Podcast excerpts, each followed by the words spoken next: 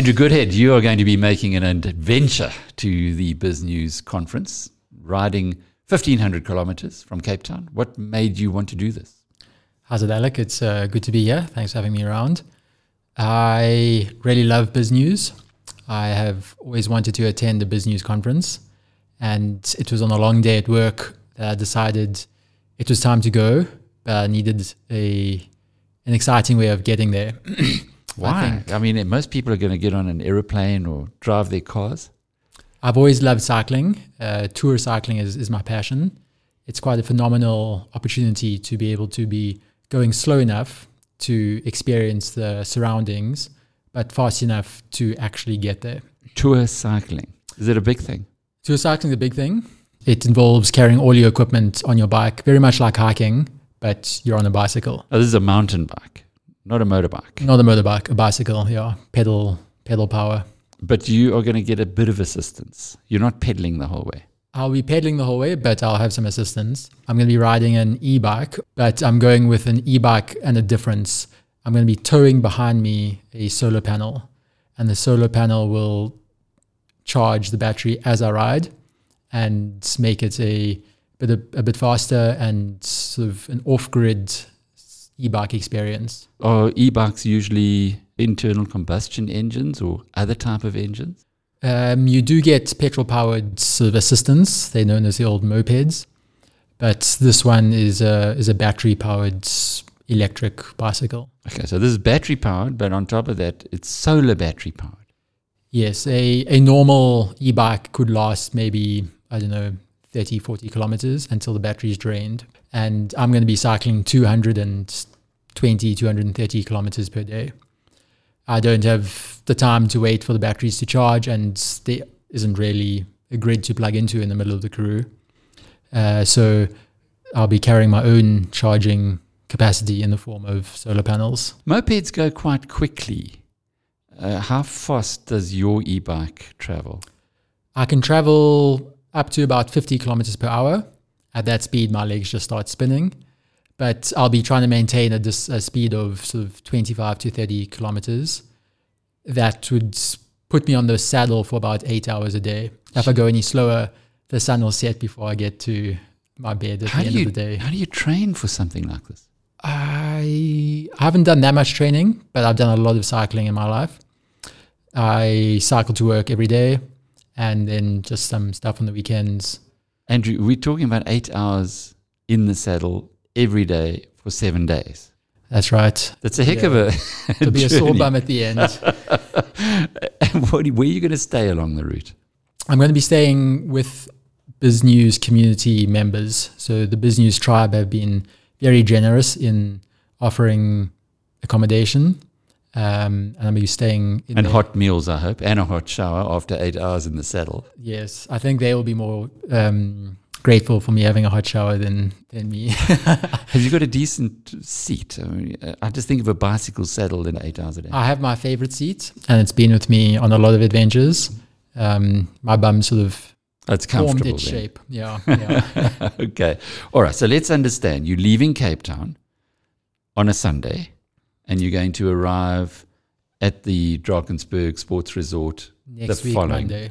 on the Monday. Yes and we'll all be there. The whole business news team will be there, and the Drakensberg uh, Sports Resort staff. We're all going to be waiting for you, so you'll get a good reception. As I limp in. Uh, but along the route, what do you do? Is it an opportunity to maybe think a lot? What keeps your mind busy during those long days? I'll be sure to be listening to to the Power Hour. Um, oh, so you're going to have podcasts on? I'll definitely okay. have podcasts. Good, good. It's a it's a routine in my life anyway, so that'll be something to to keep me going. And then South Africa is a beautiful place and there's beautiful people. So I will be taking in the scenery and chatting to all the people I meet en route.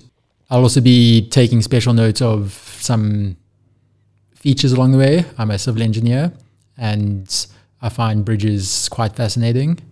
So both the bridges and the road surface will be of particular interest to me and my bum. That's your bum. it, it's quite interesting you talk about bridges because there are some pretty old bridges along the, the routes that you're going to be going.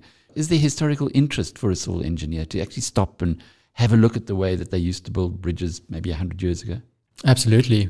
There's an old technique called dry packing. They don't use any cement, and it's just the friction of the rocks. It's a phenomenal art that that we've lost, unfortunately. There's a whole website dedicated to mountain passes of South Africa, with a historic write-up of the the particular passes. So I'll be passing through a few.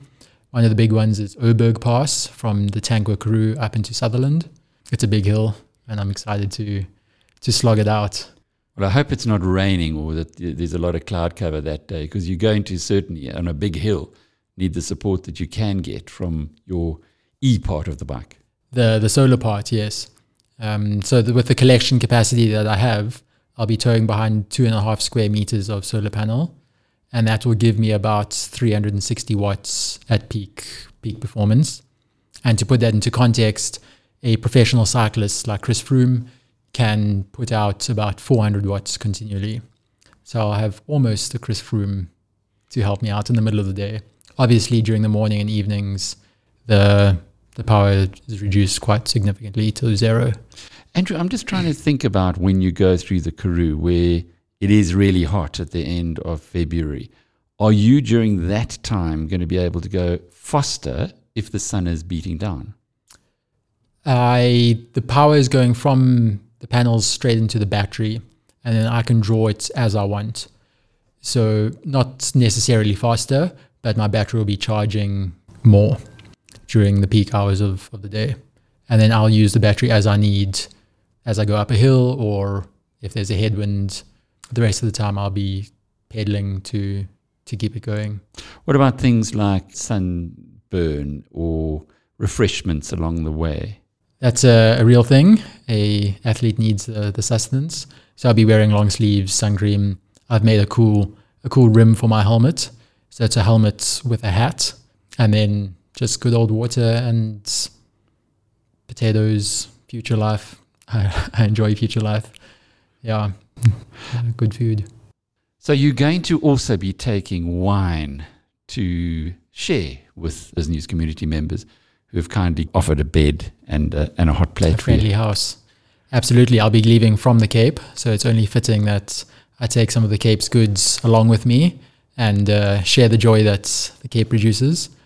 So hopefully, uh, each night there'll be good conversation and uh, we'll share some rational perspective on on the journey. Oh boy, you say all the right things. And we're going to be sharing some chats as well. You and I'll be talking at each of your stops. Uh, what are you going to be looking out for that, that, we can discuss in those little crossings? Yeah, I look forward to engaging with the community. Um, it'll be a long, maybe lonely road in the Karoo, so it's good to know that there's um, support from the BizNews BizNews tribe.